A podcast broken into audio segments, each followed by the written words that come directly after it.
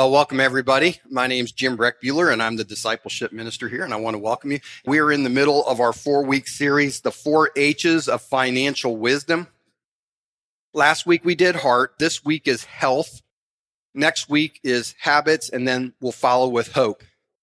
And last week, if you weren't here, we handed out booklets that pertain to this particular series and they can be picked up out at the Welcome Center. I would encourage you to get that because it gives you something to do throughout the rest of the week. So last week we established this point. God owns it all. Psalm 24 1 states it perfectly. The earth is the Lord's and everything in it, the world and all who live in it. Can you say this with me? God owns it all. God owns it all. Maybe you're thinking, but I'm the one who has used my skills and my talents, my IQ to get to what, to accumulate the stuff I have. And so it's still mine. But Deuteronomy 8:18 tells us, "But remember the Lord your God, for it is he who gives you the ability to produce wealth. He's the one that created your skills and your talents. God owns it all, but we're the managers of his resources in five areas. And there are only five areas in which we can use God's money, and God's word speaks to each of these five areas. Today, we're going to look at five simultaneous competing priorities for the use of this money. In the live part, this is kind of like our family living part. This is where we practice providing for our family, for providing for ourselves. It's where we learn contentment and enjoyment because we view money simply as a tool. And then another area is give. It's where we open our hands to release God's resources. He wants our hearts connected to his kingdom history, kingdom story. And then there's two areas where we owe. We owe debt, where we want to eliminate debt because debt always presumes the future. And then we owe taxes. We pay taxes with, are you ready for this? Gratitude. How many of you pay your taxes with gratitude? Yeah. I was a tax accountant for 20 years nobody thanked me for figuring out how much they owed internal revenue. But we have to remember that God gave three institutions on the earth the church, the family, and the government. And our government provides a lot of good services for us and keeps us safe. And lastly, the area of grow. It's where we demonstrate financial maturity by giving up today's desires for tomorrow's benefit. Next week, we're going to talk about the areas that we spend money in, but next week, Steve then will talk about the five principles for wisely managing those five areas. And as we study this pie, we need to realize four simple yet profound truths. First one, when we spend, we must prioritize. While we may want to be generous, we need to make sure we fulfill our obligations, maybe to lenders or wherever else we have that we need to take care of. There are no independent financial situations. When you spend in one category, you're taking it out of the other four. The longer term our perspective, the better our financial decisions are today. When we think 5, 10, 20, and 30 years down the road, the better our decisions are today. If we only want to short, think short term gratification, it will lead to long term headaches. And this last one I want you to pay particularly close attention to. Everything we own comes from the Creator. We said that. Since He owns it all, every spending decision is a spiritual decision. Let me repeat that. Since He owns it all, every spending decision is a spiritual decision. And I don't know about you, but I don't know that I practice that every day where I'm out thinking, hey, I'm spending God's money. Am I using it wisely? And I will say this this week's been very challenging as I prepared this message, and I hope this material will be pro- uh, challenging to you also and helpful. So let's look at the first part of the pie the live part. This is where we practice providing for ourselves and for our families. It's where we find contentment and enjoyment because we view money solely as a tool. Paul's writing to Timothy in 1 Timothy 6, 6 through 10. And people are looking over Timothy's shoulders. He reads this letter from Paul. And Paul says, But godliness with contentment is great gain. And Paul in this particular passage, he is, he is arguing against, he's telling Timothy, hey, beware of the false teachers in your church. They are only wanting to have financial gain. And he says that's the wrong kind of gain. He says this is what right gain is. He says it's when you combine godliness, which is the awe of God, the reverence of God, with contentment.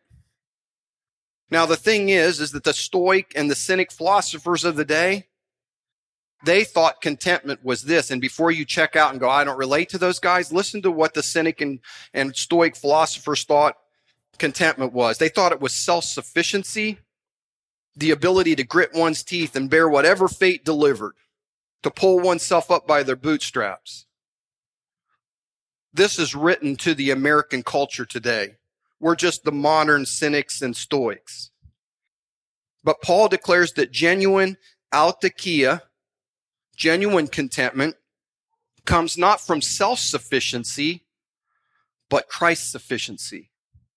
And so what he's saying is when we combine a reverence for God along with a dependency on Christ, that is where we will find contentment. And then he goes on to remind them of a very simple truth for we brought nothing into this world and we can take nothing out of it. We are totally dependent when we come in this world on everybody else. We bring nothing into it and we're totally dependent on people once we head out of here. We can't take anything with us. Then he goes in verse 8, but if we have food and clothing, we will be content with that. So you may be thinking, yeah, but we live in Ohio. And when it gets down to zero degrees in December and January, we can't survive with just food and clothing. And this is called, uh, what this is called in the Bible is a synecdoche. It's where you take a part of life's necessities and they reflect the whole. So in this particular part, when we're saying all you need is food, it's the food and the employment to earn the food. And we're talking about clothing. It's the clothing on our bodies, but it's the clothing over our heads. It's our lodging. So what Paul is saying here is that we need to be content with our employment, our food, our clothing on our bodies, as well as the roof over our head. Then he goes on to say, those who want to get rich fall in temptation and a trap and into many foolish and harmful desires that plunge people into ruin and destruction. So who's tempting us? Satan, of course. And he uses retailers who are always like, Hey, come, come in here, man. 50% off, 25% off, buy two, get one, another one for your whatever. And you need what we've got to be content. I think he's using colleges too. Hey, come here. You're going to get a great education. Take on college debt and you're going to just excel in your field. But the truth of the matter is 78% of Americans live paycheck to paycheck. Credit card debt is rampant. If you're carrying credit card debt, you've got plenty of company. Americans have $830 billion in credit card debt, according to Experian from 2019. Growth in credit card debt has risen steadily for eight straight years, going back to 2012. College debt is off the charts. The average student loan balance per borrower in the U.S. is $35,620, and it increased from 2018 to 2019 by 6%. And keep in mind, 35,620 is, includes people that have been paying five or 10 years already kids coming out of college today are just loaded down with college debt. 48% of our millennials carry a student loan balance. The moral of the story here is if we can find contentment at a lower level, we'll much less likely be enticed into debt we can't service or sinful habits to fulfill our desires. Then in verse 10, he says, For the love of money is a root of all kinds of evil. Some people, eager for money, have wandered away from the faith, pierced themselves with many griefs. He didn't say that money is the root of all kinds of evil, but the love of it. And you may go, I don't want, I don't love money, but how many of us don't want a bigger pie? I do. But here's the caution in this that the love of money can actually cause people to fall away from Jesus they start to chase material goods. They start to worry, they, they start to be in love with climbing the corporate ladder. And pretty soon they have forgotten their faith. Ultimately, what Paul's saying here is the definition, the world's definition of contentment can't be fulfilled. but it can be achieved by seeking sufficiency in Christ and being thankful for our food and our clothing. When we find contentment at a much lower threshold, it greatly affects our spending habits. And a note to parents, your ultimate provision to your children beyond food and clothing is to make them rich, but rich in Jesus Christ. You are to provide for them a walk with Jesus to, to lead them to the Lord and grow them up. We talked last week at the men's retreat about fathers. It says, do not exasperate your children. Don't jerk their chains, but bring them up in the training and instruction of the Lord. There's no passivity. We talked about passivity for dads leading their kids to the Lord has got to go out the door. They are under constant attack by Satan. And we want to leave a rich inheritance, but it's an inheritance that it's a godly inheritance where our sons and daughters will raise up their children to love the Lord, our grandkids, and that their grandkids will raise up their kids to love our great grandkids and, and lead them to the Lord. It's leaving a rich spiritual legacy. Let's go to the next one. I'm not going to spend the same amount of time on all these. Don't worry. Okay. The next one, give. This is where we open our hands to release God's resources. He wants our, our hearts connected to his kingdom story. Second Corinthians 9, 6 through 8 says, Remember this, whoever sows sparingly will also reap sparingly, and whoever sows generously will also reap generously. Now, don't jump to any conclusions here yet till we get to the end. Paul's using an agricultural illustration here. A farmer puts one seed, for example, in the ground for corn, and it will yield 800 kernels on average by fall. The more seeds he puts in an acre, he'll yield more corn. If he sows sparingly, he'll reap sparingly. If he sows generously, he'll reap generously. But then Paul then moves to the part where he talks about our heart has got to be aligned. We have to have a proper giving attitude. He said, each of you should give what you have decided in your heart to give. And last week, Steve drove home this point for wherever your treasure is, there your heart will be also. Whatever we see where our spending is in our, in our checkbook, where we go, those type of things, that's where our heart is at. And he says you need to give based upon a heart that is aligned with the kingdom of the Lord. You are, you're about the will of the Lord. We are not to give reluctantly or under compulsion. You shouldn't go back to one of the offering boxes and then have to lean over to your buddy and say, Hey, Leo, would you help pry the money out of my hand and, and drop it in? He doesn't want that kind of giving. He doesn't want you to give out of compulsion where you're like, yeah, they've guilt tripped me into it and I feel like I just got to give. He doesn't want that either. But what does he want? He wants a cheerful giver. We always have to remember we never give to get more either. That's the health and wealth gospel. Just give and the Lord's going to make you rich. That is a false doctrine. Go to verse 8, and God is able to bless you abundantly. Right there, it sounds like, well, wait a minute. That says that we are going to be blessed with financially, financial gain. And if God and God is able to bless you abundantly so that in all things, at all times, having all that you need, you will abound in every good work. And when we look at that, here's what it's saying. God will bless you abundantly the way God thinks he will bless you abundantly. And Paul just talked in, a, in, in, the Corinthians verse, I mean, in, in, in First Timothy about how we need to be blessed by our clothing, by our food, the roof over our head and our employment. That's what we should be thankful for. And he said, anything beyond that, he says, you will abound in every good work. That he will bless you generously, not so that you can accumulate more and more stuff, but you, you sow generously so that when it comes back to you, you can even be more generous to give it away. Can you dream with me about what it looks like when we're really generous? Maybe we could be part of a church plant Maybe you could sponsor a kid here at Discover to go to Round Lake or CIY or our high school mission trip this summer. A lot of parents have a lot of bills they're paying, and maybe you're at a point in your life you can say, Hey, I'll, I'll sponsor a kid so they don't need to worry about it. That can be life changing for a teen.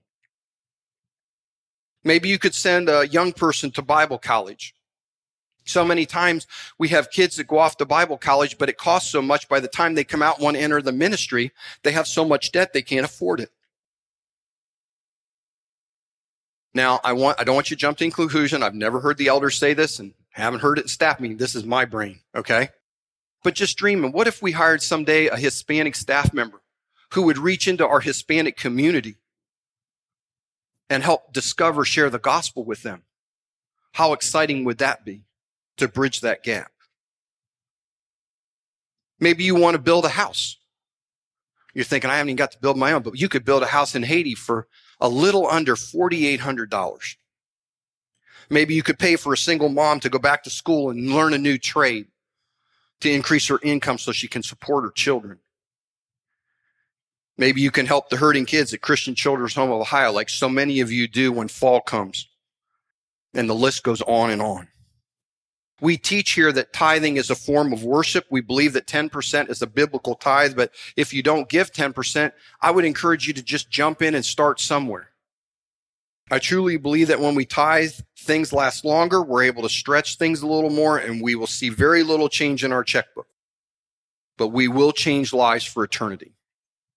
All right. So we'll move through these next ones pretty quickly. Okay. Let's go to the owing part where we talk about debt. Here's where we want to eliminate debt because debt always presumes the future. Proverbs 22, 7 says it so truthfully and it's a harsh reality. The rich rule over the poor and the borrower is the slave to the lender. Most of us at some time have been slaves to the lender where it was such a burden. We feel like we are just paying and paying and we become a slave to the bank. But James talks about how when we take on debt, we presume the future, that we are going to be able to pay it back. And he says, now listen, you who say today or tomorrow, we will do this or that, spend a year there, carry on business and make money. Why you don't even know what will happen tomorrow. What is your life? You are a mist that appears for a little while and then vanishes. Instead, you ought to say, it is the Lord, if it's the Lord's will, we will live and do this or that. As it is, you boast in your arrogant schemes. All such boasting is evil. I was thinking as I was preparing this, when I was a child, which was a few more days ago, um, it was very common to hear our parents or grandparents say, Lord willing, the kids will be home at Christmas. Lord willing, I think we're going to get our house built. That was very common to hear the term Lord willing.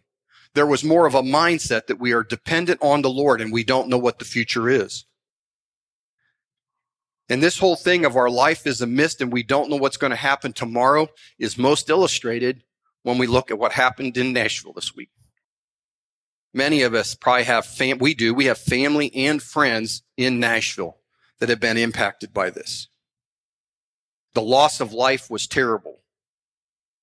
Beautiful homes. Be- Nashville's a beautiful city. If you haven't been there, their neighborhoods, those homes were gone in a split second. We don't know the future. We can't count on it. Cheryl was telling me about a dad who said he and his son, he had just time to run down the steps with him and then the roof of their house was gone. By now you may have seen the crane operator who was filming from his crane, which that would be crazy. And he's freaking out. But I thought it was interesting. The one thing he said was, if I don't make it through this, please tell my family I love them. And I'm proud to say that we've got four guys on the ground right now monitoring the situation and working down there. Doug Kupfer and his employee Shamar, Phil McCrocklin, and Paul Griffith. And these guys are representing Discover and beginning our efforts down there. And they're working with Helping Hands Ministry and assessing the situation. So this morning I asked Paul, what do you want to share? And this is what he gave me.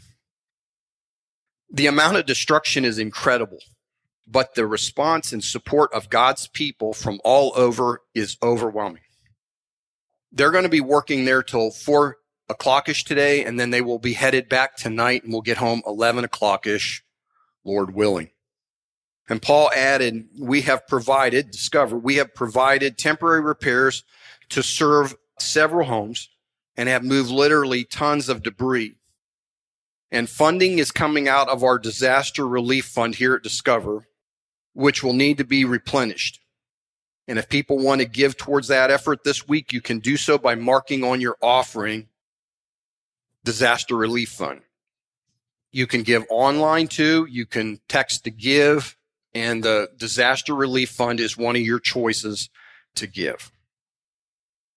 Again, when we take on debt without a way to pay it back, we are presuming the future. Okay, go to the taxes. This is quick. Jesus said, Tell us then, what is your opinion? The Pharisees are trying to trick him. Is it right to pay the imperial tax to Caesar or not? The imperial tax was a tax just on the Jewish people and people subject to Roman law, Roman rules. It was not for their citizens. And the Roman government was brutal. They harassed the Jews. They would eventually start to kill Christians. So Jesus would not have agreed with this imperial tax. And keep that in mind when you're thinking, I don't know if I agree with the government. That's why I'm not going to pay my taxes. So knowing that this tax would have been bad, this is what Jesus said. But Jesus, knowing their evil intent, said, You hypocrites, why are you trying to trap me? Show me the coin used for paying the tax. They brought him a denarius and he asked them, Whose image is this and whose inscription? Caesar's, they replied. And then he said to them, Give, so give to Caesar what is Caesar's, and to God what is God's. As Christians, we're to pay no more or no less than we owe legally.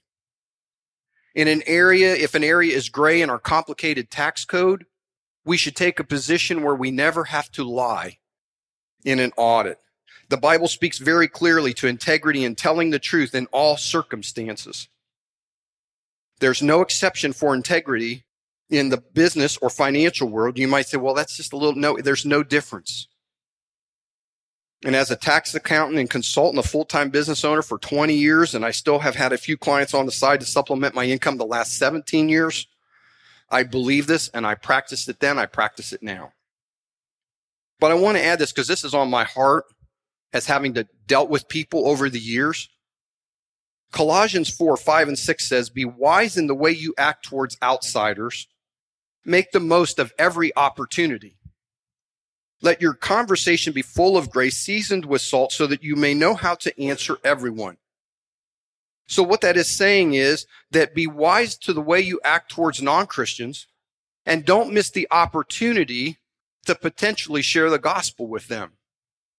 And so when you go in and talk to your inner circle, whether it's your tax preparer or your accountant or your attorney, don't ask them to do something that's going to compromise your faith. If you hand them your church donations and then ask them to do something that's going against that, they see a lack of integrity. And accountants and tax preparers and attorneys need the Lord. Okay? That's just thought. You may say, my accountant's a scumbag, though. That's why he does what I ask him to do. Well, then he definitely needs the Lord. All right. The last one here grow. This is where we dem- demonstrate financial maturity by giving him today's, giving up today's desires for tomorrow's benefit. Two key things here. The longer term our perspective is, if we're thinking out 5, 10, 20, and 30 years, the better our decisions are today we start to think kingdom minded for the future, not short term gratification. And Jesus dealt with this in a parable. Luke 12, 16 through 21, he says, And he told them this parable, the ground of a certain rich man yielded an abundant harvest. And you may be thinking, well, this doesn't apply to me because I'm not rich. But if you drove here in a car, slept in a warm bed, ate breakfast, you're a rich person by world standards. The average per capita income worldwide is $10,298. The per capita income in Burundi is $280. In Haiti, it is $780 per year. Now I'm going to emphasize the word my and I as I read through the rest of this. He thought to himself, what shall I do? I have no place for my crops. Now Jesus is uh, telling this parable and he's setting up this whole parable with this question. What shall I do with my crops? And we've heard Jesus answer this question before. And we know the answer. The answer is to give to the poor, to take care of people, to take care of kingdom issues. Then he goes on to say, and then he said this, this is what I'll do. I will tear down my barns and build bigger ones. And then I will store my surplus grain. And I'll say to myself, you have the plenty, you have plenty of grain laid up for many years. Take life easy, eat, drink, and be merry. And we need to note that the rich man used I and my 10 times. This whole thing is about him. It's not about God. And then Jesus finishes this parable off with some very strong language. He says, But God said to him, You fool, this very night your life will be demanded from you. Then who will get what you have prepared for yourself? This is how it'll be with whoever stores, listen to this. This is how it'll be with whoever stores up things for themselves, but is not rich towards God. Dr. Mark Black closes out this section very well. The follower of Jesus cannot eat, drink, and be merry without helping those who have nothing to eat or drink. Life is not about taking it easy, but about serving those who do not have it easy. In this part of the pie, we're making, we're growing in long-term decisions to meet kingdom issues, not just our own wants and needs. Now you may be thinking that all this sounds good. Like, boy, I would love to do this or I would love to do that, but we are struggling financially and we want to help. Our stewardship and generosity team will help you. You can call the church office and ask for Paul Griffith. He is both an elder and he is on staff here as our executive minister, and he will help connect you to the right person on that team. And you can help start to get your finances in order. We've been talking about how God owns it all. But the initial step there in believing this and to start to give what God really truly owns is to start with your soul. God owns your soul. It will be up to you whether you choose to direct it in a proper manner because someday you will die and you either go to heaven with him for eternity or go to hell for eternity. But it's your decision.